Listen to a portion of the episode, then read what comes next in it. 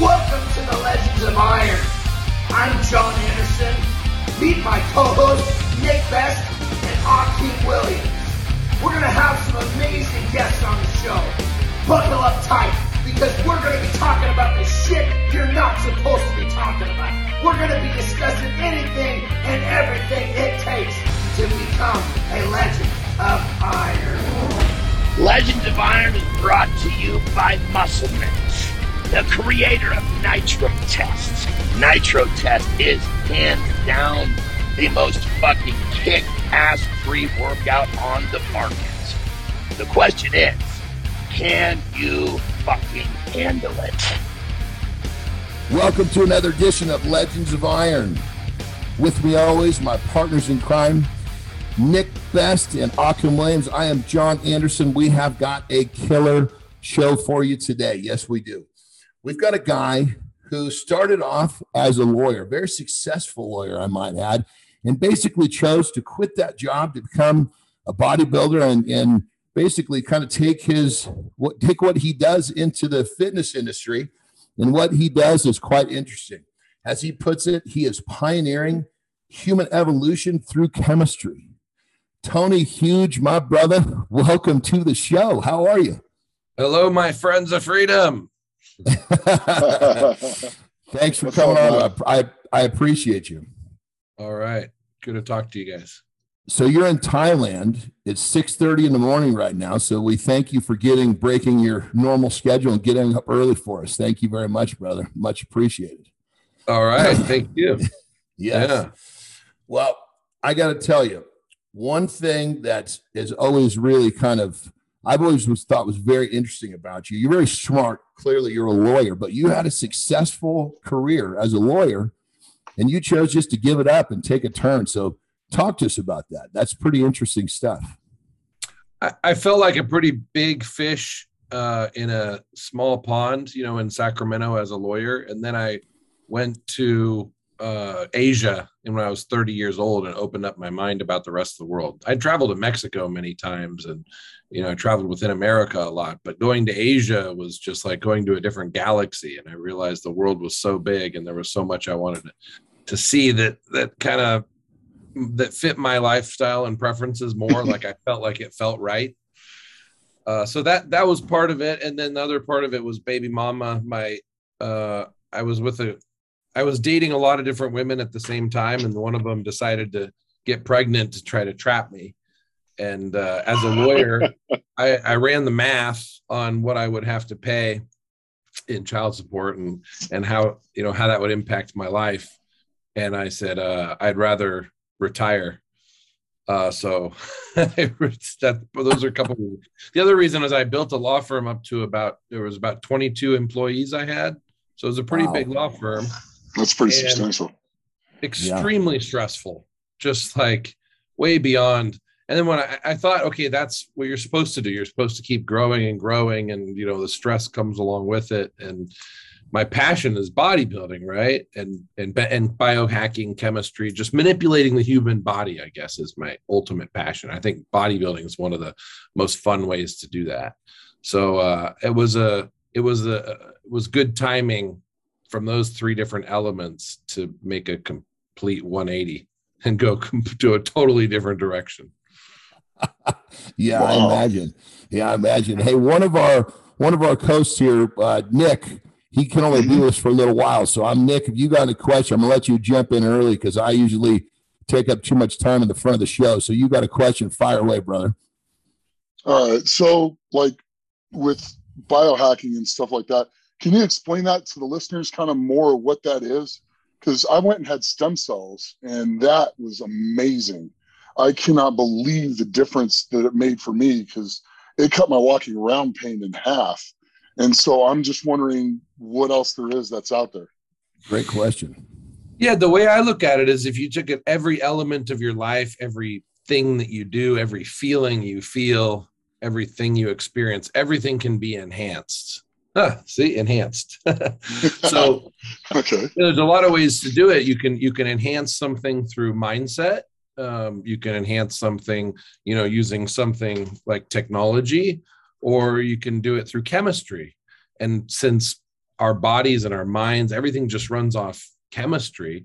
It's like you can really manipulate every element of our life with chemistry. And I, it's so my underlying value is the medical freedom to be able to manipulate our body. Like I, I find it so offensive that the government would interfere with our ability to decide to do with what we want with our own bodies and our lives.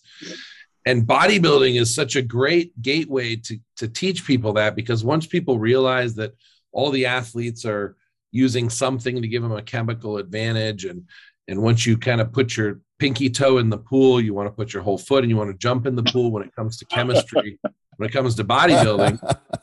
And if done right, like bodybuilding chemistry is not that unhealthy. I mean, the benefits, sure, okay, there's risks with it, but the benefits are up here. It's amazing if it's done right. So if, if I could teach people how to use chemistry to to improve their quality of life through bodybuilding, then it opens up their mind to everything else. And uh, then they'd start questioning everything they thought they knew about chemistry and Western medicine and what's good or what's bad about chemistry, and dropping the taboos and just looking at, hey, how can this stuff improve my quality of life? Yeah. Mm. So, so everything, like you're asking, like stem yeah, cells, yeah. is one thing you can do. So it's literally yeah. everything. So sleep, sex, Uh, just the way how your brain works, um, you know, your your your physical strength in the gym, stamina, muscle building, uh, yeah, everything. On that level, brother, what oh, would awesome. you say with all of your experimentation? Because we're going to go into you experimenting later. What would it be in terms of, on this topic? What's the one thing that you would say stands out in your mind in terms of in terms of enhancing you on one of these levels that you just mentioned, which there are many? Or top three. Uh, you know, I, I think about that. I, I come across a drug and I'm just like, wow, I can't imagine life without this drug. It's life is so much better with this drug. And there's so many drugs and I haven't even experiment experienced them all. You know, most, so what most are the top three? What are the top three? We're dying to know, brother. I think most bodybuilders would say testosterone, right? If you had to pick one drug you could do, it'd be testosterone, because that kind of covers all your bases in, in bodybuilding. You know, that's a foundation. Um, I, I'd say from uh, a sleep, anti-anxiety, quality of life, and, and feeling good perspective, I'd say Xyrem, which is the that's the prescription name of G H B. That would be in the top three. And uh, sure. maybe I'd pick, maybe I'd pick like Xyrem, marijuana, and um, testosterone as a foundation. Not that testosterone is my favorite steroid. It's just that you had to pick one. You want to pick yeah. one that kind of covers all the bases. Talk to us about the G H B. I mean, obviously there's, you know, we, we understand how people use it to party, but you're using things at a different level. You're doing it to enhance a good quality of life, not to go out on the weekend. So talk to us about G H B and how that actually fits into your equation. Yeah, so so G H B got a bad name as the date rape drug, but I, I don't. I actually don't think it was ever used for that any more than alcohol. That's for sure. I mean, alcohol is a date rape drug, and that's fine. That's part of. I think it's part of human evolution. I think. I think the human species evolved, you know, to work with alcohol, but that doesn't mean that alcohol is the best drug. Like for all the reasons that people want to use alcohol, G H B is so much better with less side effects, no withdrawals if responsibly used, uh, no dehydration, no toxicity, actually improves quality of sleep instead of decreases quality of sleep. It lasts about four hours. So you can get in four hours the same amount of value from sleep as if you slept nine hours. So if someone wanted really? to be extremely efficient, you know, they could take this and sleep for four hours and, and save an extra five hours per day that they could use towards something else. I think the ultimate schedule would be use it to sleep every time, four hours twice per day. If you're, you know, highly physically active and highly mentally active, then you need sleep, right? But those eight hours would be like the benefit of sleeping, you know, twelve, thirteen, fourteen hours, sleep much deeper, much faster, no wasted time in bed in, in states of sleep that aren't highly productive. Because if you, if you, there's a big difference between sleeping where you're just sleeping a little bit and you're just kind of resting your mind. And sometimes you don't know. You could be, your sleep quality oh, yeah. could really suck and you think you're sleeping, And maybe you feel crappy the next day, but it's a lot more than just that. Like your whole body's not rested. Yeah. So people heal and people prevent disease, and uh, people just feel better and accomplish more when they get really good sleep. And there's nothing that provides better sleep than, like, there's a lot of different sleeping medications to be like, oh, this didn't work for me, that didn't work for me. I've never met anybody that G didn't work for. And so I'm glad it was a recreational drug.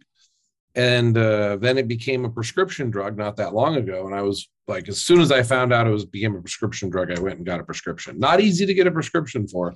That's why a couple reasons I don't talk about it more, even though it's one of my top three out of thousands of, of chemicals, is because it's not that easy to get a prescription for. You kind of have to have a doctor that's a friend that's willing to take a little bit of risk, because with these type of chemicals, yeah, they do have a risk if you overdose and your heart stops or something. I mean, people have... Yeah, that's bad. Have, on it, yeah. Then the doctor doctor's going to get a lawsuit. Yeah. Hey, real quick, Trent, I got a. Oh, I'm sorry, Nick. I thought you were saying you had to go. If you got another question, well, you're going to stick it out a little more. Let's I do go, got, I do got to go, but I got a question. Yeah. you're, you're talking about going to sleep twice for four hours in a day. How would you space that out? Well, it's it's really so, hard with, you know, modern world and a nine to five type of schedule and, and, and all that. But if, if I was building the ultimate sleep protocol, you know, I, I'd sleep four hours at night and four hours in the afternoon, mm. and, and just, you know, however much time that is in between. So midnight to four a.m. and then say yeah. like two to six. Yeah, exactly. Or one, one to five, something like that. Yeah, exactly. Okay. Okay. Interesting. I'm gonna have I mean, to look into that. A lot of other parts of the world, you know, they you know they do take naps in the afternoon. That's part of that's been a yeah. part of for for you know it's been a part of their civilization. So it's makes oh, a lot of sense. You guys take naps? Do you guys ever nap? I like to. Uh, usually, unfortunately, the schedule doesn't always permit me to. You know, so, sometimes when I when I'm prepping for a, a competition, sometimes I yeah. have to do that. Yeah. Yeah. It can help so much because, like, your your your appetite, for example, you got to control your appetite for a competition. Mm-hmm. You know, when you get tired, your willpower to stick to the diet's yeah, a little worse. Sure, yeah. You get hungry, yeah. you take a nap, you wake up refreshed. You don't need to eat. Yeah. You know, you don't feel like eating in the morning, right? So mm-hmm. you have two mornings that you don't need to eat. You just feel productive and you have energy. So yeah, it's really yeah, cool. awesome. That's awesome. That's crazy. Right. That's really good information, brother. You know, I, I, no, think, I think Nick. Nick, Nick is going to put that on his to-do list, man. Yeah. I'm putting that on my to-do list. And unfortunately, I got a bolt. Yeah, uh, right on, I brother. I so want to be part of this and listen to more of this. I got a bazillion questions to ask. Well, just so, Nick, just so you know, Tony is definitely a two-part guy. So we're going to have to get him on a okay. second episode for sure. So, cool. Well, Tony, I'm going to write down a list of stuff I got to ask you questions about, because this is fascinating. And this is yeah. the type of stuff I really want to get into. But yeah. unfortunately, I got to run. Yeah, do your so thing, you guys brother. Have a great day. All you right, take it. it easy. Right on. So that's really interesting, Tony, that G H B, I mean, obviously, my my own personal perception was completely skewed. I imagine most people's, uh, just like myself. What about you, Ock? Did you have the same idea that I did, that it was just kind of a party drug? Yeah, yeah, that's that's always that's what I've always known it as, you know. And I, I didn't wow. know you could just use it for the benefit of getting good night's sleep and stuff like that. And I could re- yeah. replace it with my Z M A. So you said tes- you said testosterone. You said uh, G H B, and what was the last one? Was it was it marijuana? Marijuana. Yeah, yeah. yeah. Okay, so how do how does that one tell us? You what would be your protocol for uh, for use of marijuana in terms of being productive? Well, I'd start with what not to do with it, which is to be be on it all the time. Yeah, if, okay. If you're on it all the time and that becomes your reality, I, I I do think productivity goes down. I think, you know, it kind of shifts your perspective of, of reality and uh, interferes with memory. So just like any drug, if you use it responsibly and mm-hmm. not all the time and don't build up a tolerance, then it's amazing. So I think one of the most important things we can do uh, for quality of life and to make be able to make good decisions is to shift our perspective. You know, you're yes. looking at your life and, and a problem through a narrow lens. And if you can broaden that and see your life or your decision that you think about making from a different angle, you have so much more information then to make a good decision, and creativity goes way up. For me, gratitude goes up. So marijuana makes me really appreciative of everything. So sometimes I can, Interesting. I don't, I don't say negative things. And most of the people around me say I'm one of the most positive people I ever met. But, you know, I have the dark side in my, my head that's kind of complaining about things, the voice in my head, and uh, sees the pessimistic side of things. And I don't like that. And marijuana just makes me feel optimistic and positive and see the, the silver lining in things. And, you know, the Buddhist, the Buddhist saying to accept what you can't change and focus your energy on what you can change. Uh, marijuana really helps me do that. Uh, and then also it's just a quality of life, feel good thing at night. You know, if you have a really stressful day, it's a way to relax. It, for me, it doesn't interfere with sleep. It helps my sleep, and uh, everything feels better on it. I mean, sex on, to me, sex on marijuana is so good because it feels sort of new. Like if I have sex without marijuana, it feels sort of repetitive. Like, and then if I'm on marijuana, it feels like the new feeling again. Like the first time, if you think back to the first time you had sex, especially if it's new and exciting. You can, yeah, if you can redo your first time every time with a little weed, I think anybody's going to be in favor of that. Yeah. But uh, not everybody has not everybody has an amazing experience with these drugs the first yes, time. It takes experimentation. Totally. So, you know, for me to say I love G, and then someone goes out and has G and they have too much and they pass out and they or they throw up or something, they're gonna be like, oh, this is a terrible drug. Yeah. Well, because you have to approach all these drugs carefully. And I, every day, anytime yeah. I try a new drug, drug, I start with a really low dosage to the point I can't even feel it. That's just a yeah. safety test, tolerance yeah. test. And then I yeah. increase the dosage very slowly, very every time I use it, just a little bit more. And then I do want to feel the, what an overdose feels like. Then I do push it to the limit, understanding that I don't always want to go there, but I need to know where that threshold is. yeah. Well, yeah. you're obviously your sweet spot's what you're looking for, but you want to know what a little too little is and a little too much is. And if you can document those points, you can get to your sweet spot a lot more efficiently. Yes, yes. So, yeah. so this, my perspective on this has completely changed. I mean, when I was, when I was a, a lawyer, I was extremely anti-drugs.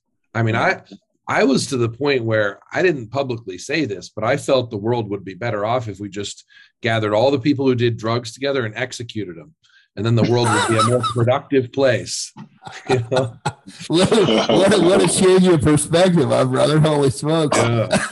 Well, he, well, he's, he's on he's on the other side of the fence now. That's why. Yeah. And and part of what I think I'm doing is trying to to raise awareness for this other perspective of using drugs to enhance our quality of life when used responsibly, because I had a girlfriend that was doing marijuana and benzodiazepines when, when I was younger. And I, I abused her verbally and emotionally so much for it because I thought that was the right thing. I thought I had to fix her. And yeah. uh, later, I later now I understand, and I'm so I, I feel so remorseful for it. I want to go back and apologize to her about it. It's like part of the reason I want to be an advocate for drugs, the responsible use of drugs, is to make up for the maybe the damage I did to some people in society being so anti-drugs before. And when I talk to people that are anti-drugs, I totally understand the perspective.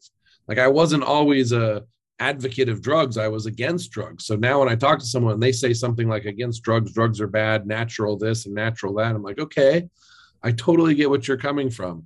You know, if you spend enough time with me, you will join me on the other side of the fence. You know, you, it's, it's a matter of information. You don't have the information or experience yet, like I didn't back then. Yeah. Yeah. You know, one of the things that obviously you've kind of touched on a little bit with experimenting with, say, a new drug and finding out the right amount that makes it good for you and productivity. Talk to us a little bit about, I mean, you, you're very open with, you know, basically experimenting on yourself, uh, you know, which obviously far better to do it to yourself than somebody else. So, you know, but uh, talk to us about, if you had to say, of all the experiments that you've done, obviously I'm sure there's multiple different types of drugs you experimented with. What was the biggest breakthrough moment when you, with a, an experimentation of, say, something new or manipulating the body? Like in your mind, what's that? Holy shit, look at this. So because I was so anti-marijuana, like that was the drug I thought was the worst. I thought, I thought that, you know, my dad was extremely anti-drugs. My dad wouldn't even drink alcohol, right? So I, I got some of that from him. And my mom was all, all about natural everything, anti-Western medicine. Uh, you know, she saw pharmaceutical drugs the same as recreational drugs. Drugs are drugs, drugs are bad, right? So that's how I was raised. Yeah, so there was a lot of epiphanies along the way where I went, wow, drugs aren't that bad. Wow, drugs could be extremely helpful. I think uh, one, one that kind of shocked me was melanotan, to be able to inject myself with a peptide that at the time, I couldn't find any side effects. I still have had never had a side effect from it that's relevant. So can so, you just, for the listeners, kind of explain what that is and what it's supposed to do?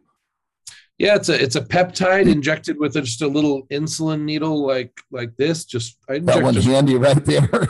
Yeah, one tiny little drop of insulin needle on an insulin needle, and then my skin color gets darker. See, like I I like to have the darker skin because the shadows on the muscles look better, right? Like just like yeah. bodybuilding stage. Yeah. Uh, and to me, I always felt like tan skin is, is like healthy. Uh, it's funny because I'm in an, I'm I'm in Asia right now where everybody wants to have the whitest skin possible. It's not a racist thing. Like if you're black, you know, it's not like they would think that a black person would become white. It's just that in their culture, like if you have tan skin, that means you like you're a laborer, like you work outside. Oh yeah, uh, outside. Oh yeah, yeah. It's, it's, so it's, it's a lot. It's a it's a lot like that in, in a lot of different countries. Like I just came back from India, and I, I think it's pretty much the same way over there too. Yeah, you know, but if you're black, skin. They say okay, they're yeah. you're, that's your genetics. It's not like yeah. it doesn't mean you're a laborer. You could yeah. be royalty, and you're still going to yeah. be black. So it's not like that. It's, it's not. It's like a color based on class system type of thing. Yeah. So they're always putting stuff to whiten their skin, and, and you can actually inject something, glutathione, you know, which also is to detox the liver and antioxidant. That makes your skin white. I did that, and I did too much of it, and I turned out really white also. So here we can inject ourselves glutathione, make ourselves white.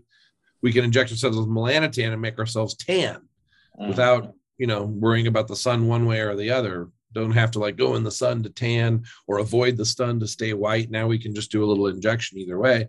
And it's not unhealthy. It's they they still they're still trying to find side effects from it, but we're still not seeing any long term side effects. So that's that's pretty interesting. So it's just, and how long have you been doing it, and you've had no side effect? Melanotan was the first thing that I ever had voluntarily injected in me, besides in a doctor's office, and that was I'm thirty-nine. I think I was probably around twenty, twenty-six or something like that. So I, I started steroids when I was thirty. And so long before I ever did steroids, I did melanotan. Yeah. So that's a long time I've been using it. And, and obviously I'm not like, you think, okay, if I use it that long, why am I not black? You could turn yourself black. But I, I have friends. I have friends that their skin is black from melanotan. You can do it, right? Really? Uh, but it's all a matter of how you, how much you take. So if I just take like a little bit of maintenance, like a tiny little amount like that every once in a while, it just keeps me tan. You know, if I were taking like a lot of like that all the time and I was going in the sun, I would be black. So you can kind of choose your skin color. It's it's, it's kind of interesting, you know, because you're talking about a drug like that, and yet they say the tanning beds are so bad for you, but they don't do yeah. more research into something like that, right? I I used I I had a phase where I was doing the tanning beds, and then I had this mm-hmm. friend that got skin cancer from the tanning bed, and See? It was really bad. It's a life or mm-hmm. death. Skin cancers can be really bad. You have to mm-hmm. catch it early. You have to get it burned off, otherwise it can grow and spread, right? So, but I got really nervous because this person was like an advocate for the tanning bed. They were like, yeah, tanning bed's great, it's healthy. And then boom, skin cancer. I'm like, there's gotta be a better way. I don't want to end up yeah. like that. So melanotan's much safer. So, so, so even, even the people who try to, you know, get rid of this chemist, our availability of this chemistry, Mm-hmm. They'll try to say, oh, the potential side effects of melanotan. Well, mm-hmm. the potential side effects that we haven't seen of melanotan compared to the certain, absolute certain side effects of overusing a tanning bed and getting skin cancer, I'll yeah. choose the possibility of maybe some possible side effect twenty years from now over the definite side effect of skin cancer, right? Mm-hmm. Yeah, that's very true. I mean, I had a tanning bed in my garage for years, and then obviously you get a little older, see what it does to your skin. You think, you know, th- this this trend has got to stop. I'm not lucky enough. I didn't have any skin cancer, but you start looking like a goddamn raisin. You think, Jesus Christ, I'm only thirty-five, and I'm I can I'm looking weathered. If I did this my whole life, you know, forget about it. So, I, I had a flashback of a, I had a tanning bed in my house too. I got it specifically because I thought, okay, if I have a tanning bed, all the girls will want to come over and get naked and use my tanning bed, and they'll already be naked. So, how, how did that work? How did that work out? Uh, not a lot came over, but some did. Uh, I mean, actually, okay. I don't know if it was worth the expense and the space. Yeah, yeah. It but you, you had some, it's, you, you had some trial there. It's trial yeah, there, baby. Yeah. You know. Yeah. I love it. Okay, uh, brothers, you, for you, could you, John, can you imagine that? Can you imagine that as a pickup line? Yeah, I got a tanning bed. You want to come over? That's good yeah. stuff, though. Actually, sometimes, like, if a girl really likes you, then you just need an excuse not to make it awkward to come to your house, right? So, yeah. Yeah, very those, true. Those, maybe it wouldn't very convince true. the girl who's not going to come over, but for the girls who do want to come over, it's nice to have something to give them yeah. an excuse. Yeah. A nice, easy way to come over. Yeah, you must catch a tan. Hopefully there's more to it, but, you know, we'll start off with the tan, you know? maybe maybe they'll ask me, is is that is that surveillance camera on? No, no, no, that's not recording. No, it definitely not. Yeah, why is, why is that camera positioned right at the base of the tanning bed? Why is it there? oh, okay, brother, so you this so you gave us a, the one side of the fence, melanotan, forgive me if I pronounced that wrong. Let's go to the other side of the fence. What's been what's been uh, an experimentation that that went the wrong direction? Talk to us about the worst one. I mean, there's a lot of them. So there's a lot of ones that that got me excited about chemistry and changed my mind about chemistry. Marijuana was another one. But then what went really bad that uh, was when I was injecting site enhancement, hyaluronic acid, uh, derma filler, you know, like synthol type approach. And they they use a chemical in it to create a reaction that causes the molecules to chain together so that they last much, much longer in the muscle. So you can inject it once every six months instead of once every three days. It's called cross-linking. So they put this chemical in like B D D O, or there's a bunch of different chemicals they can use, and they have to put the chemical in, cross-link it, and then pull the chemical out. Well, this manufacturer didn't pull the chemical out. So it still had this cross-linking chemical in it. I mean, I, that nobody told me that. I just know from my research that that's what, what happened. So we inject this, and I mean, it feels like you're going to die for days. It's it's very toxic to the body. So wow. you know what's interesting? When you say is some, feel like you're going to die. Like I mean, it just made you feel terrible. Yeah, your whole body's aching with inflammation, and you just feel sick, and just lay in bed and drink a lot of water and try to flush it out. Oof. Yeah, that doesn't sound very pleasing. yeah. I mean, this is one of the type of things where you buy, you know, you buy it from China because that's where everything's made. And a lot of times you buy stuff from China, raw powders, whatever, everything's fine. Everything's great. And once in a while you get something that goes really bad. So then you're reminded that, oh, yeah, that's what that whole, you know, people like made in the U S A, not made in China type thing. yeah, there we go. Well, I'm going to shift gears a little bit because I've seen, I've seen more than one female cross behind you in the in the camera there. So let's let's kind of let's change gears to, you know, your position, uh, you know, how you live your life in terms of relationships. That's probably the most interesting, unique thing about yeah. And uh, I think that I think the way I deal with relationships is part like I took this approach where I'm just going to do what I want without regard with what society thinks about it. So like, mm-hmm. and I, uh, I just, I, in America, I had I had one girl, I would have one girlfriend and then just like drama and fighting, and or the girl didn't want to do what I wanted to do, or I felt like, okay, she's a ten in some ways, but she really sucks in other ways. So I'm kind of settling. So I thought, okay, maybe I need more than one girlfriend. And that evolved into, as a lawyer, I would have seven girlfriends. So there was a different girlfriend for every night. And not every girl is okay with this, right? But you're dating and you figure out who's okay with what. Uh-huh. And, I, and as a lawyer, I was really busy, and the girls valued my time so much that they were okay with one day per week. Plus, it made me work really hard to please them. So I'm like, okay, gotcha. I know I'm not going to spend a lot of time with them, so I have to make sure the time they're with me has to be spectacular. That, that's what I was going to, I tell you, I was going to ask you, that'd get expensive really fast. Well, I didn't have a lot of time. Expensive, yeah. Okay, later it does. The girls are good, right? At first, now I realize, mm-hmm. like in Thailand, when I pay thirty dollars for a girl, mm-hmm. I'm thinking, wow, I saved so much money, because mm-hmm. if not, and it becomes a girlfriend, it's going to cost me way more later. And a lot of people understand that, yeah.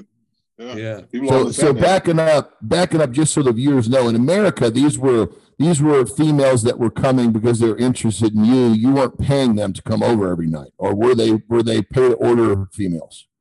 No, I wasn't paying for girls in the U S I, I mean, I did, I did start using Craigslist and, and all that to fill some gaps, you know. But uh, then they took that they took that section off of Craigslist, and it got a little bit harder, and then it went to Backpage. So yeah, I explored that a little bit, but the girls in the U S that are for hire, they're either extremely expensive and, and, and they look good, but they also don't have, they're also not really giving you the girlfriend experience. You know, it's still just kind of like a job, or they're, they're not that good and they're less expensive, but, um, you know, like pretty trashy.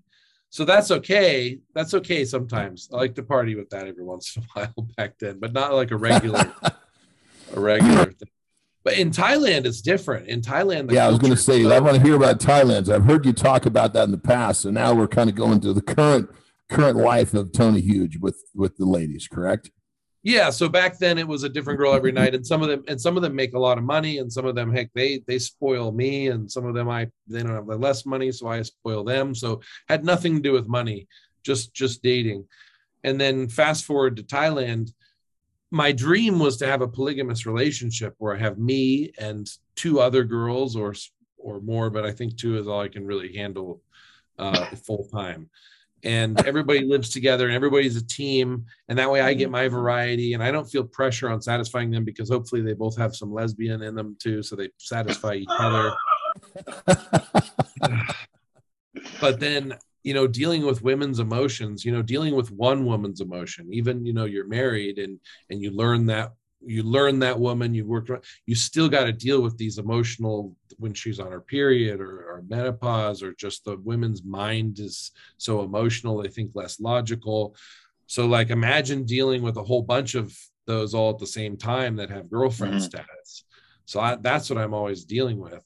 So, so this right here, this was baby mama one. This is the one that trapped me, and I'm still with her. Right. I, I, I always loved her.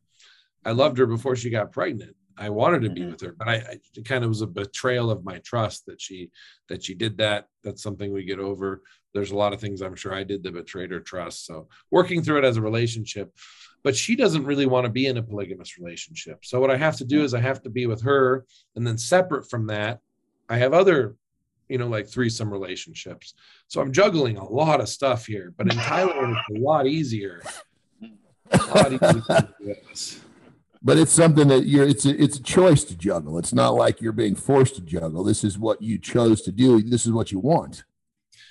Life would be so much more simple for me if I could just be with one woman. It would be, it would be cheaper. It would be more peaceful, but I just get bored so fast. I start getting resentful.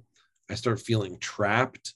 So, so I guess my deepest value is freedom. And when I'm in with one woman, I start feeling trapped. I start feeling caged. I start feeling suffocated. So it's like I, I need I just need something to feel like I have my freedom. Maybe that's from some trauma from really bad young relationships when I'm younger. So maybe I could fix that psychologically to be with one woman, but then like, I just don't want to, because it's also so much fun to go with, you know, a different girl that might have something to offer that my main girl doesn't have to offer.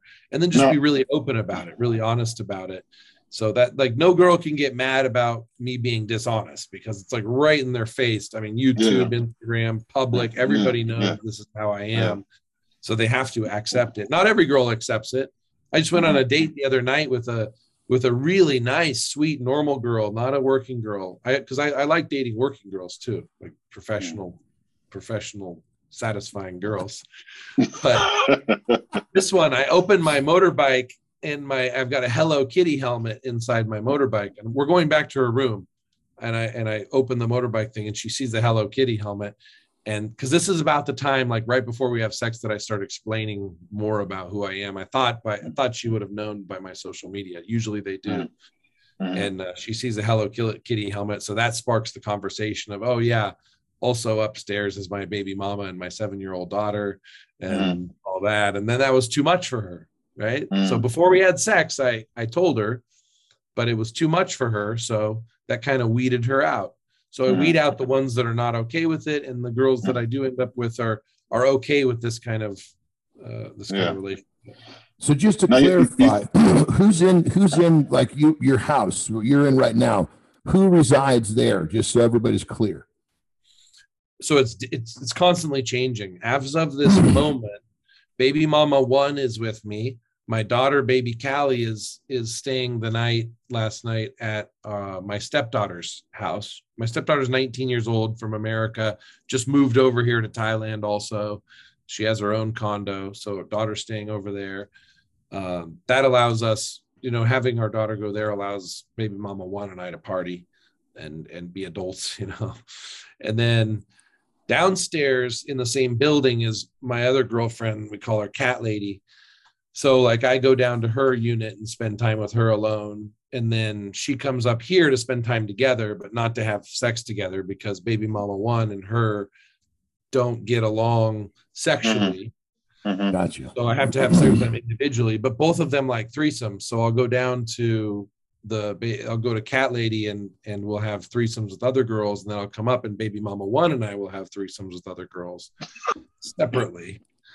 And then so just the baby mama one and Cat don't like to get together. That's that's the that's the block. Okay. Right. Right. There's jealous. They're je- jealous because they're jealous because Cat Lady was first priority before I brought baby mama one over. So she's not, she doesn't like to be now pushed to feel like she's second priority. And why is she Cat Lady? Why is she named Cat Lady? I got to know that. What's, what's, why? Oh, she's just obsessed get the name with Cat cats. Lady? She's oh, obsessed okay. with cats. She's everything about her is all about cats. And, and then the other, my longtime girlfriend here, she, I've been with her for a year. And then my longtime girlfriend here for three years is named, nicknamed Werewolf, because when she drinks alcohol, she gets pretty aggressive and, and crazy. So baby mama one and Werewolf get along together, and they're always hanging out. So Werewolf is always over here. And, and so how did Werewolf get her name? Uh, uh, the, alcohol, got, alcohol. Yeah, she drinks the alcohol, and then she gets pretty aggressive, and she knows everything. And I've got this door in my condo that is like the solid wood door that's impenetrable. I mean, I could not break this door down if my life depended on it. And yet, she almost broke this door down uh, because she thought I was inside with another girl, and there's claw marks. They're literally her, her fingernails have claw marks in the door, like something out of a movie. So that's where the Werewolf. And, and you could, you could hear her where you're obviously, you could hear her trying to get through the door. When, what is that correct? What, yeah. what are you thinking when you hear this? Fear for my life. You're thinking, son of a bitch, that door better hold up, huh? Yeah. Remember when we had these lockdowns in Thailand, we had these lockdowns for, you know, the, the virus stuff. And I was stuck with her. Like, this is, this is a hard thing. In Thailand, most people live in very small condos.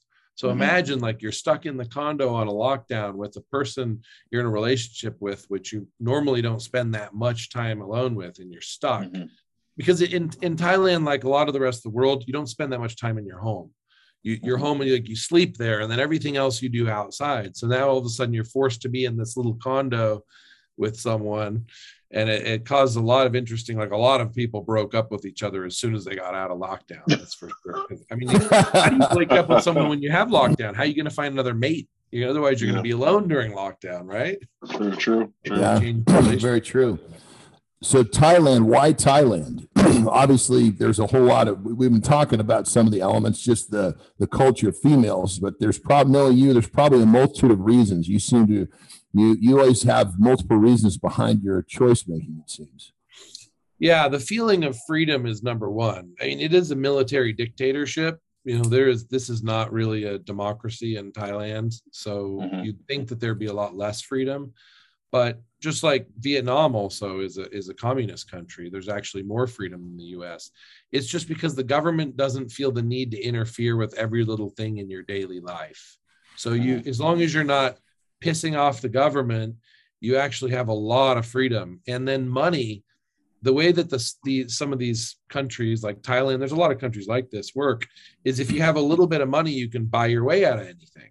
Yeah. And that's, it's just uh, separated. It's like you have the high society, the people have money, the people who don't, the people who don't are kind of like slaves for the people who do. And that's just how it is. It's a class system. And yeah. as a foreigner, you come to Thailand, you don't really fit in the class system, which is amazing. You uh-huh. can kind of go to high society. You can kind of hang out with peasants, and you can get the best of both. And personally, I like hanging out with the low, like the, not the high society people, because they have more fun. You know, and uh, brother, I, I got a, we have a vacation house in Mexico, and I'm just, I mean, when we go out to dinner, I like going to the little places where it's just, you know, it's a family running it, run this little restaurant. I mean, it's like, I know what you mean. There's the different classes, the, the lower there, there's a lot more. I mean, talk about just being a down to earth person, because you strip away all of the shit that we think is necessary, which is really not. They're looking at what life is really about, which is supporting themselves and feeding their kids, and it's a much different experience. Yeah, it's so real. So I like hanging out with the lower side of society, but I like to have the power of the higher society, wow. so that it's yeah. so that I have the most amount of freedom. So that's yeah, you yeah. can do that in Thailand and many many other countries. America is more of the unique, is more of the rare style of of country. So that's I could have gone any I could have gone a lot of places for that. The other thing in Thailand is the infrastructure. Like the internet is, uh, I think it's rated the fastest internet in the world. So like my cell phone internet really? is is insanely fast and reliable. No and shit. You can actually run, you can run your whole entire house internet off of just one cell phone. That's how fast it is. Isn't wow. it crazy how in modern day society, especially in America, your speed of Wi-Fi is almost some sort of status. It's fucking crazy. You know, we just got the Starlink from Elon Musk, and everybody in the neighborhood is like, oh, my God, you know, it's like, oh, we got fast internet. Like that's some sort of a status symbol. But I mean, I swear to God, it's really goofy. I mean, it's like, you know, having fast internet makes it, it puts you, you you're connected to things faster. And in, you know, the way that we live now, everything's got to be fast. So internet is one of those things, having a fast internet connection. It's crazy how people get turned on by this. It's it's when, kind of when nuts. I have slow internet, it feels like being in traffic. You know, you go to work and it's yeah. an hour to go, what should take ten minutes.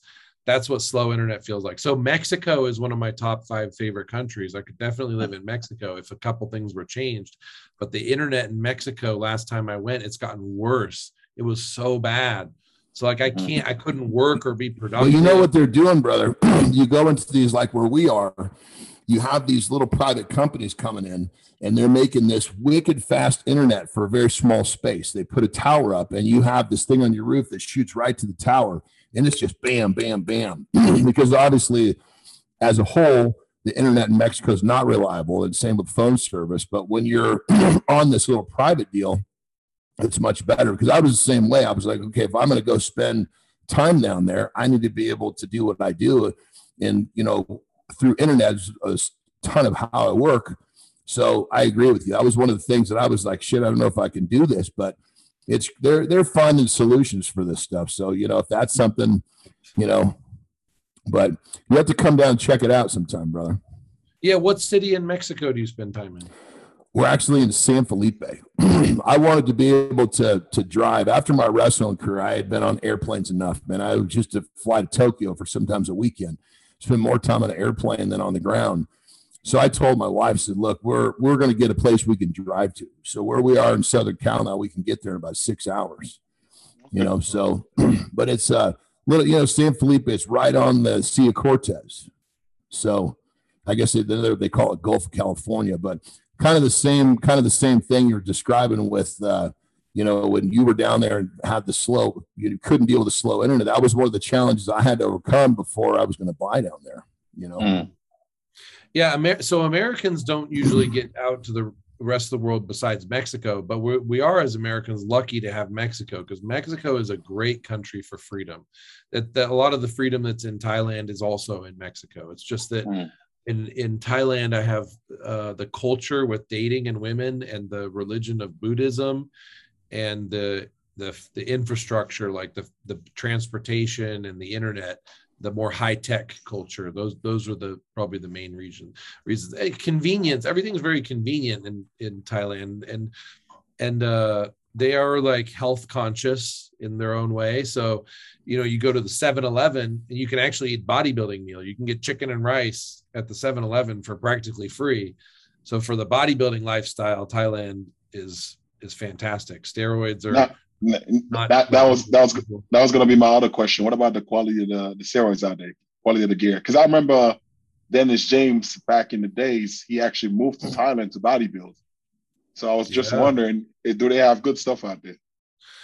Yeah, it's like anywhere else. You know, you just mm. there's good stuff and there's bad stuff, but I'd say it's pretty like you just got to know what pharmacies to go to, and then you can pretty much get anything you want for reasonable prices. The main thing is you don't have to worry about it being as illegal.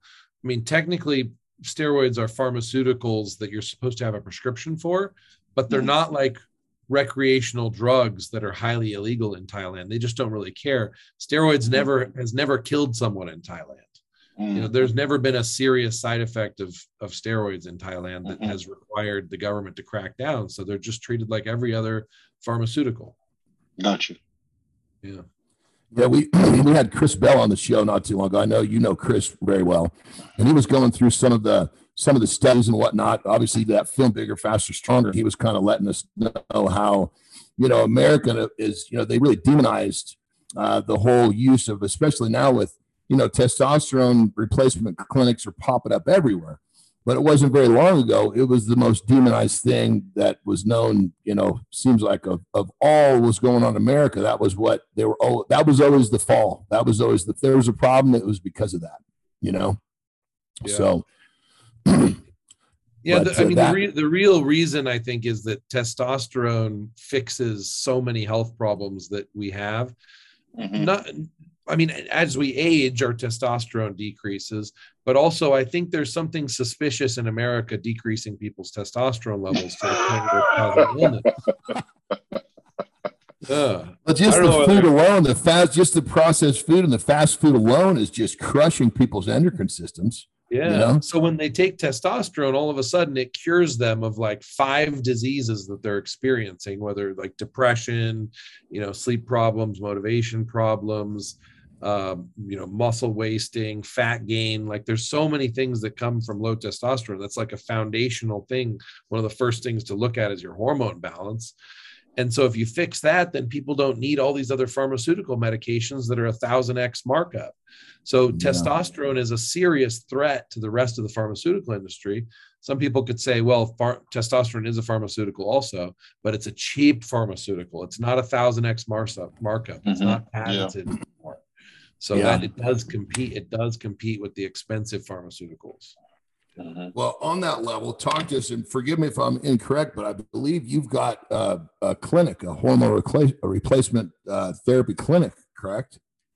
Well, I've got I've got a lot of stuff going on, but uh, right as of right now, I don't have a clinic. I had Tony Huge Labs before, had a gym before, had had a lot of stuff. Right now, I'm focusing more on um, like supplement development, uh, experimenting with the peptides. Um, a lot of international stuff. I'm working, I'm in the very beginning stages of working on another clinic, building a clinic here in Thailand, uh, which would be like a hormone replacement, anti-aging, like a really yeah, for, high-tech clinic. Forgive me, clinic may have been the wrong term, uh, but you, it's from, you know, obviously checking out everything you're doing. It looks like you've got a place where you can actually help people with this stuff. So forgive the term clinic, but you've been really active in, in helping people with this whole thing that we're talking about right. with testosterone testosterone replacement, which inevitably is curing all sorts of other uh, other issues, you know? Right. Yeah. So I don't, I don't really do, I don't do coaching, you know, and I don't really have clients like that, mm-hmm. but I, I just help a lot of people. And then each person I help is someone I learned from, because then they become sort of a guinea pig. Not that I'm do experimenting on people who aren't willing to be experimented on with, you know, risks and all of that. But I get to see how these chemicals react with their body, and then I get to learn from that. So I learn from my own experimentation, and then when I'm interacting with other people or helping other people, I get to learn how their bodies react too. Because because each of our bodies can react a little bit different. So to really understand the chemical itself, I got to know how other people's bodies react as well. Yeah. So I do like the rapid transformations where I, where it's hard to do over the internet, but if I'm with someone in person and they're like, I want to build as much muscle as fast as possible, then I like doing really fast blasts, which is kind of the opposite of the rest of, you know, rest of bodybuilding is usually like a slower, safer approach. I like trying to build as much muscle as fast as possible. Yeah. I've heard you and other, and I think it was on uh, Mark Bell's podcast, you had explained how it was almost like a series of light switches. You were uh, basically throwing switches. You you turn a switch on, it gives you a certain effect. You turn a switch off, it gives you a different effect. Talk to us. That was a really interesting way to put it. Uh, talk to us a little bit about that. So I think of, yeah, two different components then. One is the anabolic matrix. That's just a name I gave this list of anabolic pathways like androgen receptor with things like testosterone and growth hormone. Uh, it would be the next pathway, and insulin, the next pathway, inflammation, myostatin. So the point of that demonstrative tool is that I, I felt like my friends that were bodybuilders were taking too much steroids on the androgen receptor, but they weren't giving enough attention to H G H. Or if they started taking H G H, they weren't taking insulin. And it's like, if they could just put a little bit of attention to these other pathways that are becoming their limiting factors, they could bring their dosages so much further down, or they could keep all the dosages high and just grow really fast with no limiting factors. Mm. Uh, I, I, th- I thought the biggest misconception in bodybuilding when it, when people using steroids is that steroids were it, when there's so many other different pathways and things that work together with steroids. I mean, steroids is a foundation. It is hard to build muscle without adequate testosterone, as an example.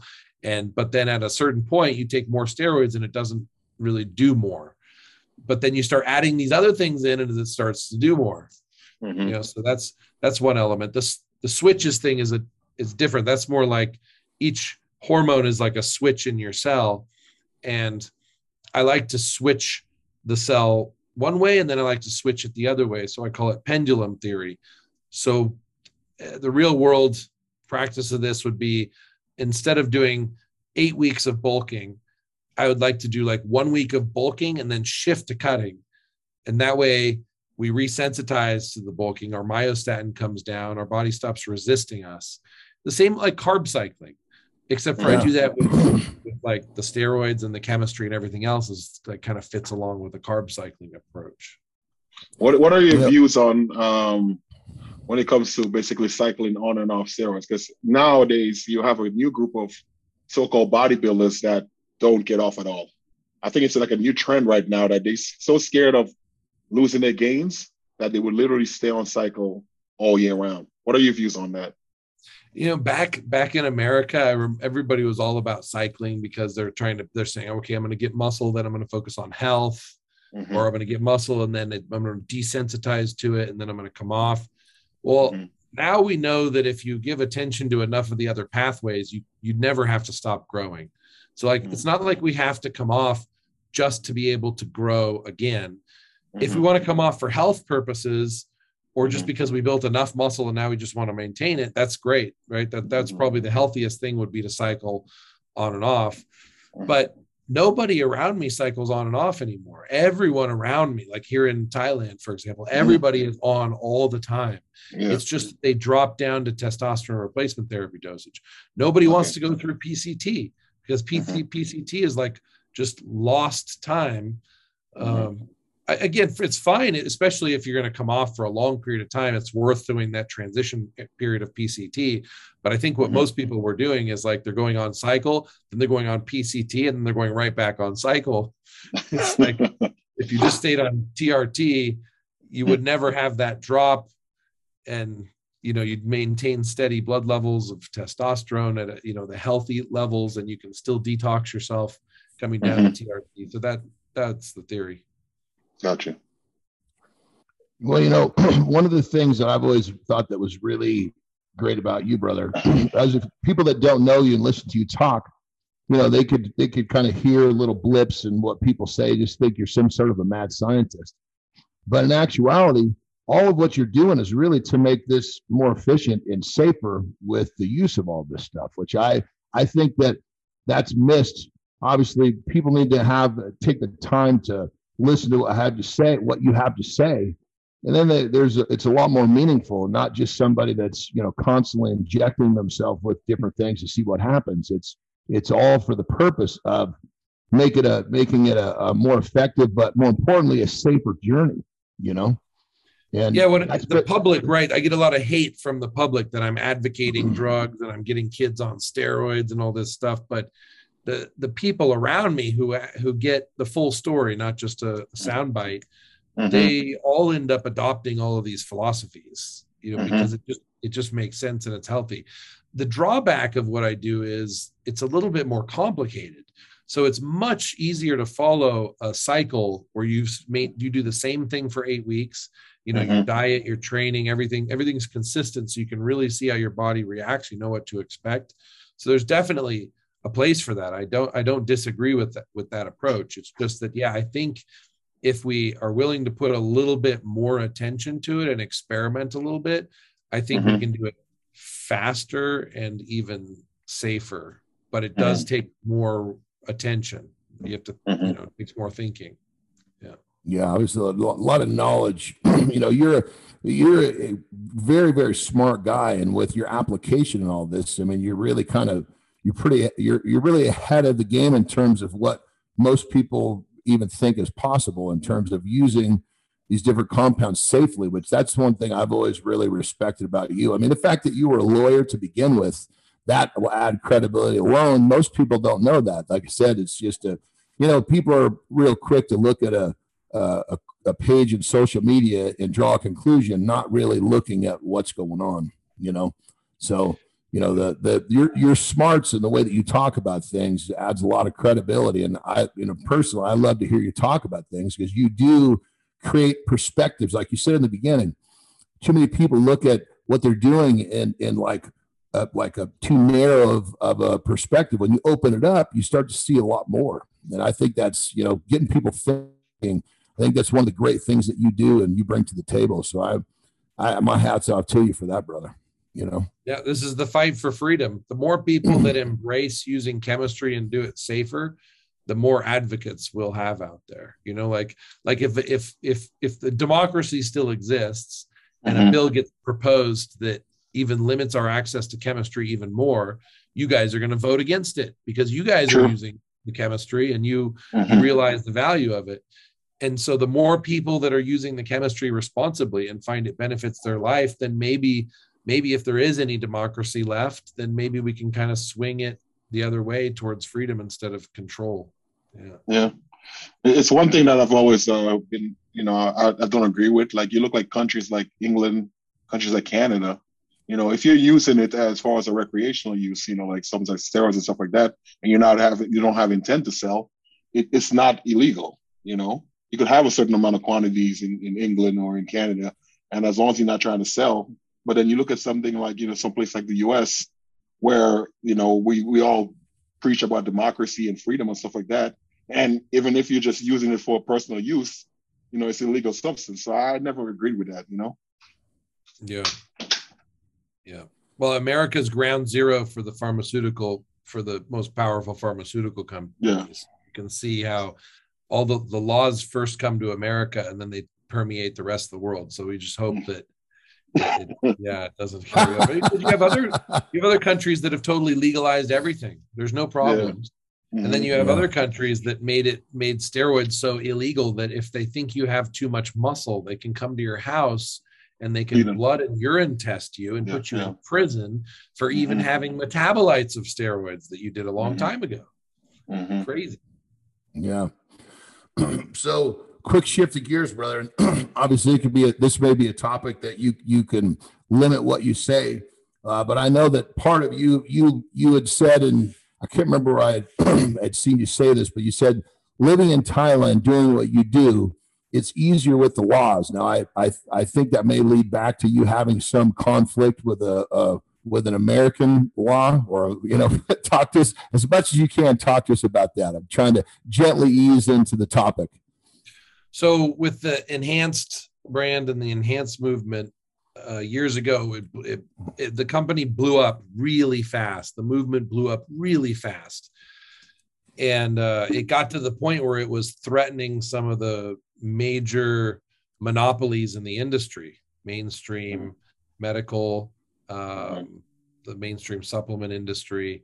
And so there was a, a conspiracy. I mean, like we, we, we think conspiracy means fake, but in this case, it was a conspiracy of Uh, various different companies and special interests that got together that said, let's eliminate Tony Huge, let's eliminate the Enhanced movement. It's now posing a threat. So there was, uh, yeah, there was a lawsuit about it that was tied into it. There was government investigations. Uh, the governments of the U S government raided a facility and took everything. Then the Uh, government in England raided a facility, took everything. Government in Australia raided the facility, took everything. So they really tried to, they, they, they, they took the domain name, but a hacker was able to get it back. Uh, I mean, the government wow. and these other entities came at it to try to, you know, you see this kind of happen with, with some of the conservative political speakers and you see them get deplatformed. So mm-hmm. I, I got deplatformed off of every platform, everything deleted, wiped out. And the government, the U S government was, was part of this. So I, I specifically, I wasn't making any money from all of it. I was, uh, I was just as retired as a lawyer off of my, off, off of my money from that and other things. So I didn't go to prison. My, uh, my, a friend of mine and who was the C E O of Enhanced went to prison for two years. He's out now. So yeah, they came, they came at it pretty hard. And, I, and a lot of people warned me too, when I was, when, when everything was growing so fast, they warned like you are a serious threat to uh, certain monopolies and they will take you out. Like, and, and I thought maybe there was going to be an opportunity to fight in the public eye and win the public over. I thought maybe it was going to be a media battle that I could win. So I didn't realize back to you and free, this is going back to freedom for you, literally. Yeah. I didn't realize they were going to freeze wow. my bank accounts mm-hmm. and uh, my take the social media accounts, take the website. I mean, life is life now is transitioning to a digital world. If the government can come in and eliminate you digitally, they that's pretty much like killing you in a way. I mean, especially as we mm-hmm. shift to the metaverse, imagine in the metaverse, you know, right now your feet are maybe like twenty percent in technology, eighty percent out. Imagine as the metaverse mm-hmm. transitions and you're eighty percent in the technology and twenty percent out. If they wipe out your technology, they've wiped out eighty percent of your life. They've eighty percent murdered you. Mm-hmm. The government has that power with yeah. the flip of a switch. That's where yeah. we're going. So I experienced yeah. all that to further than any further. People just can't even imagine the power that these entities have over you. Uh-huh. Yeah. So that's, that's what happened. Now I'm, I'm not fleeing from, I'm not, uh, I'm, there's no criminal case against me, or there's no, there's no civil case against me. There's no reason I can't be in America. The problem mm-hmm. is if I'm in America, then I catch the interest of all these different entities because I'm sort of directly competing with them again. If I'm outside of America, I'm just less of a, a concern. Right. Like yeah. I'm not, I know that I can't take on these guys uh, head on anymore. All I can do is try to help educate people and make people aware of how it works. And I, like, I mean, this is like, this is like a Larry Flint of the fitness world, brother. yeah, yeah. Same thing. Same thing. Right. Because I mean, literally, you're you're fighting for the freedom of what you feel that you should be able to do, and obviously, if you know the the powers that be don't like that, they do everything they can to disrail to derail you. And obviously, you you were hoping that you could take it to a public forum, and and obviously, it didn't work out. But that's I mean, that's crazy. That's that's that's I mean, this whole thing for you literally boils down to freedom. one hundred percent. Yeah. This is, this is really inspiring, brother. Yeah. You can't, you, you'd think like, why can't we just take this to a public forum? Why can't we just debate these things uh, in the mainstream media? But if you look at what's happening right now with the virus, you know, you, you can't debate that. You can't question that. You, I, I tried, I got censored dur- with that also. I would have loved to been, a, been an advocate and really help bring all of the actual scientific information forward instead of the, the politics. Uh, for that situation, but I I went down that path a little bit and I got censored again. So mm. they deleted my Instagram. My Instagram had one hundred fifty thousand subscribers, and I was just speaking facts about the virus and and uh, you know still about steroids and chemistry in general. But I'm I'm just telling just talking facts, and uh, they took my Instagram. That was like s- six months ago now. So I had to build a the new the Instagram you see right now is only. It was a backup account. I've had backup accounts for everything. So I shift to a backup account, but I, I get up to one hundred thousand, one hundred fifty thousand subscribers on any one platform. And then they find something that I violate their terms by promoting dangerous information, by telling scientific facts, and then delete me. So still mm. dealing with it outside of the U S Yeah, I'll tell you, brother, for, for people that are watching this that don't know you, this is, I mean, it's just un- uncovering a side that is, I mean, I love you. You opened up, first thing out of your mouth was freedom. And it's been this whole conversation, if you look deep enough, is going back to a person's freedom to do as they choose, which is, like I said, pretty inspiring. Granted, your platform has been obviously pretty racy and it gets you a lot of heat. But, you know, hell, I mean, anybody that brings something, you know, to the forefront that's against the powers that be, that's the way it's going to be, you know. That's, that's, it's pretty, it's, you know, again, it, it's inspiring to see someone fighting the fight and fighting for what they believe in, even when it's uphill, you know. I, I, I think it's it. I think it's interesting that, you you know, you still keep going. You haven't quit because most people get into a situation like that, you know, they, they stay away. Yeah, that's it. I try. I wake up in the morning and I'm like, do I really need to to do can I just be a private person and just enjoy life?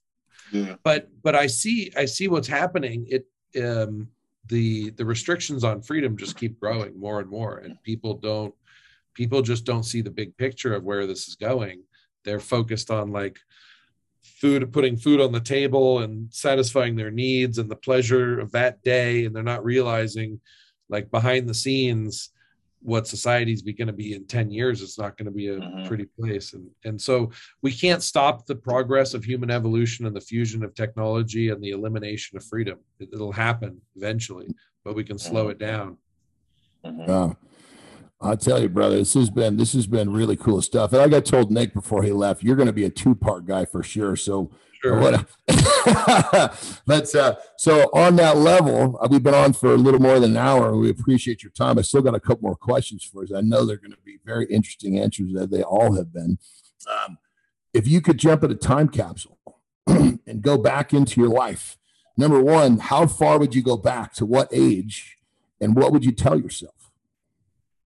I would go back to age twenty-one and tell myself to start steroids. I started too late.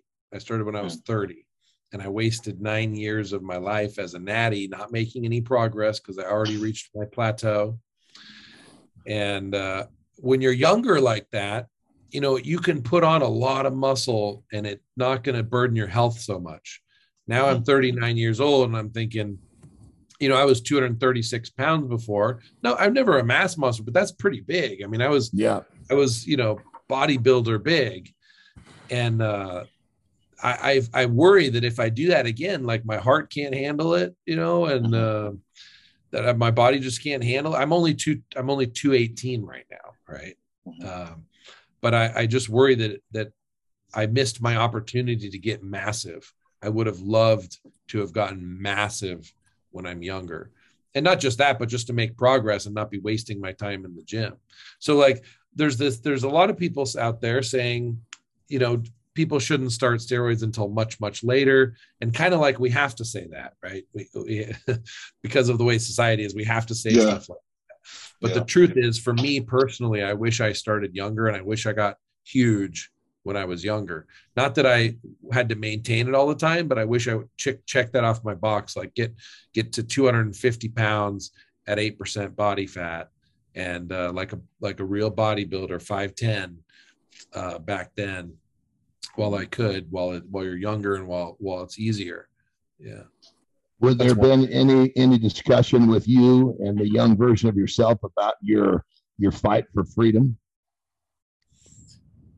Yeah. So in, in America, not every country's like this, but in America, everything is on like long-term contract, uh, you know, kind of lock you in. Like your cell phone plan wants to lock you in for two years, you know, and put you on a payment plan for your phone. Your car, your car payment wants to lock you in, and your, your rental contract with your, your house is, is like a year contract or whatever. Everything's like contract, kind of lock you in. Uh, marriage is a contract, children are a contract. And so as you get, as you go through life, you start accumulating what could be considered liabilities or, or commitments that kind of box you in and narrow what you could do in the future. And, and that could be all fine if that's exactly where you want to go. But sometimes you change. Sometimes as you get older, you change and you want different things. And, you know, like you, you bought a car and you got this payment and you're stuck with that car. I mean, yes, you could sell it and, and all that, but it's not, not everything's easy to get out of.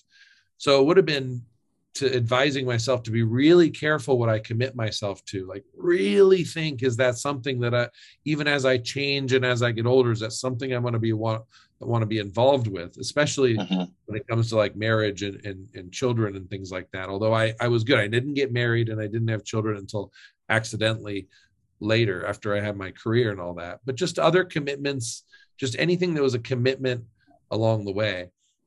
And I probably would have told myself, just based on my person and who I am, that um, I would have told myself that the freedom that you think is in America is a little bit of an illusion, that it's going to feel like freedom.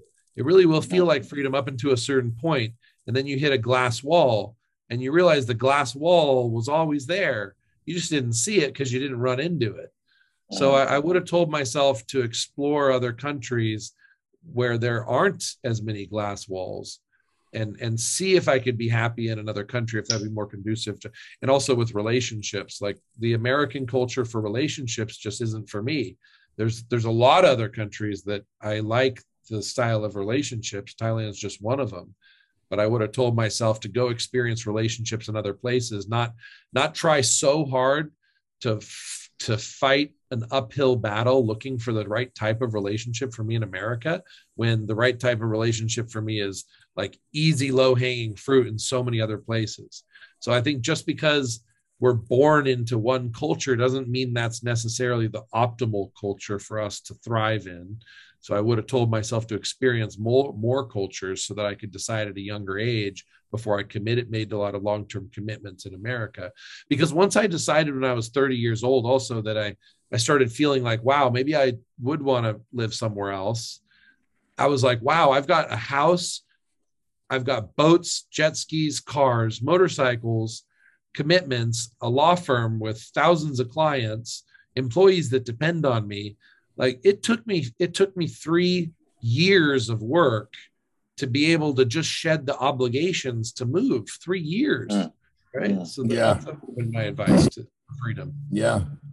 That's that's interesting because it's it's very true. You know, we tie ourselves into commitments that are, you know, it's it's not easy to just pick up and and make a change or pick up and go somewhere if that's what you want to do. Right. So, yeah, very, very interesting perspective. I love it. I love it. So clearly, you're you're making a, a big impact on the world for sure. I mean, goodness, the stuff that you just explained to us is kind of mind blowing. What are you, what do you want to leave behind when Tony Huge is gone? What is it that you want to be remembered for? Uh, I think it's really rewarding to me when, I mean, some people would think this is a terrible thing, but it's really rewarding to me when someone comes up to me and said, like, I did my first steroid cycle because of you. And it's the best choice I ever made. You know, that type of thing. So, I mean, I don't want to, I don't want pe- people's health in jeopardy, and I, I I'm not trying, I don't want people to get hurt and all that, but just the truth is that most people aren't allowed to say because of sponsorships, because of community, because of the internet. They're not allowed to say stuff like this, but I'll say that, you know, behind the scenes, when I talk to bodybuilders, um, and, and not just bodybuilders, but people who use steroids or chemistry to enhance their quality of life, they're all just, uh, they all just wish they knew about it earlier. They wish they mm-hmm. knew how to use it properly earlier. It's been a tremendous benefit to their life.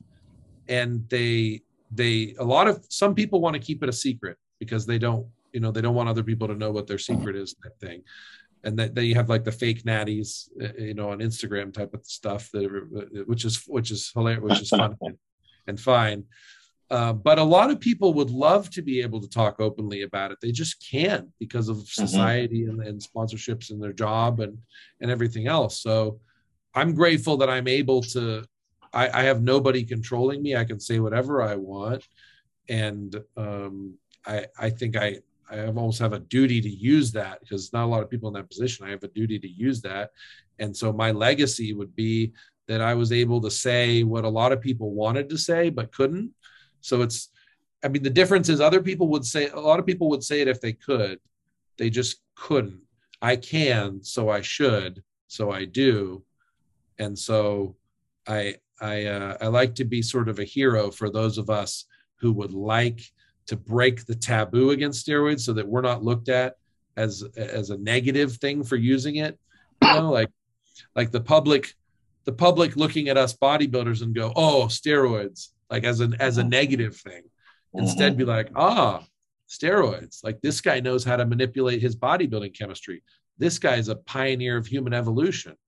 You know, this guy, this guy actually created something and, and challenged nature. You know, superseded nature as a positive thing. Brother, you've had so much, so many interesting things to say. I, I got a confession to make here. So about fifteen minutes ago, um, I mean, every you're, you're in the middle of one of your spiels, everyone's going so well.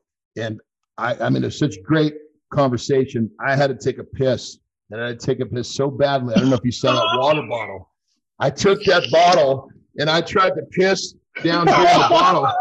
And I'd say, I'd say about half about half of my piss went on the floor and on my pants, but I'm glad oh, that I God. did it. Thank God I'm in uh, my fucking garage because it's cement floor. oh, so good. John. Uh, I mean, that, you know, that may be the greatest compliment I've ever had. Well, you take that because to hear what you I were you you were just you were on such a roll. Like there's no way I can stop this and say I got to go to the bathroom real quick. So I took. You see me drinking out of that bottle. Well, shit, it's changed colors and it's it filled itself back up pretty good. You know. Oh wow. Hey, that that's worth a lot of money. I think that's some really solid urine right there. But that's that right there. You know, when when when someone is is dropping pearls and inspiring about freedom, sometimes you just got a little bit of piss on the floor, a little bit of piss in the bottle, a little bit of piss in your pants. It was all for you, my brother. Right. Thank you, John. Amazing compliment. Oh, well, that's gonna wrap John, us up here. I'll keep John, John, John, no, man, you're one of a kind, John. Well, you know, there's something about, you know, you just got to fucking lay it on the on the line, because like yeah, we all yeah. fucking pee. We've all pissed in our pants. I've pissed in my pants more times than I can count from the time I was born until, hell, I'm fifty years old and I just pissed in my pants again trying to piss in a bottle. But it's facts, you know. You know, and everybody. It's, it's so like that. That's that situation just fits so good in with how you talk to about like being hardcore and taking life and getting it done. It's like you gotta piss in a bottle, but you piss in a bottle. I mean, I was I was thinking to myself, God, I was just gonna try to leak a little bit out just to relieve some pressure, and it was like.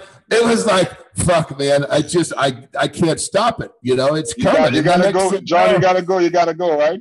Fuck, and I didn't have a good enough hold on the bottle, so as it got heavier, I lost grip on it, changed the angle. Next thing you know, it's going on the fucking floor. So, you know, I got, I got flip-flops on, thank God, and I got a cement floor. So, but again, brother, all for you, because I wasn't going to fucking break the stride that you were in. That was good shit.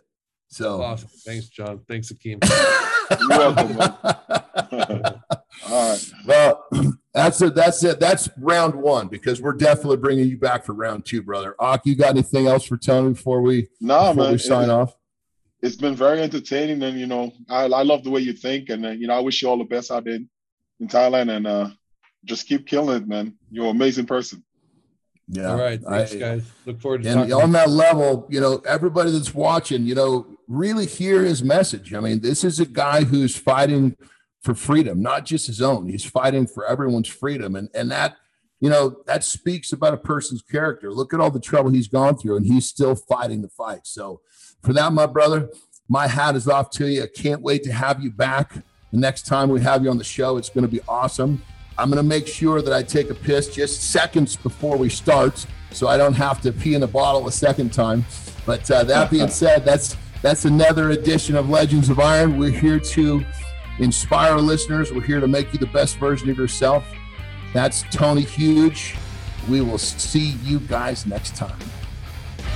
Legends of Iron is brought to you by MuscleMatch, the creator of Nitro Tests. Nitro Test is hands down the most fucking kick-ass free workout on the market. If you fucking want some, come fucking get some. Can you handle it?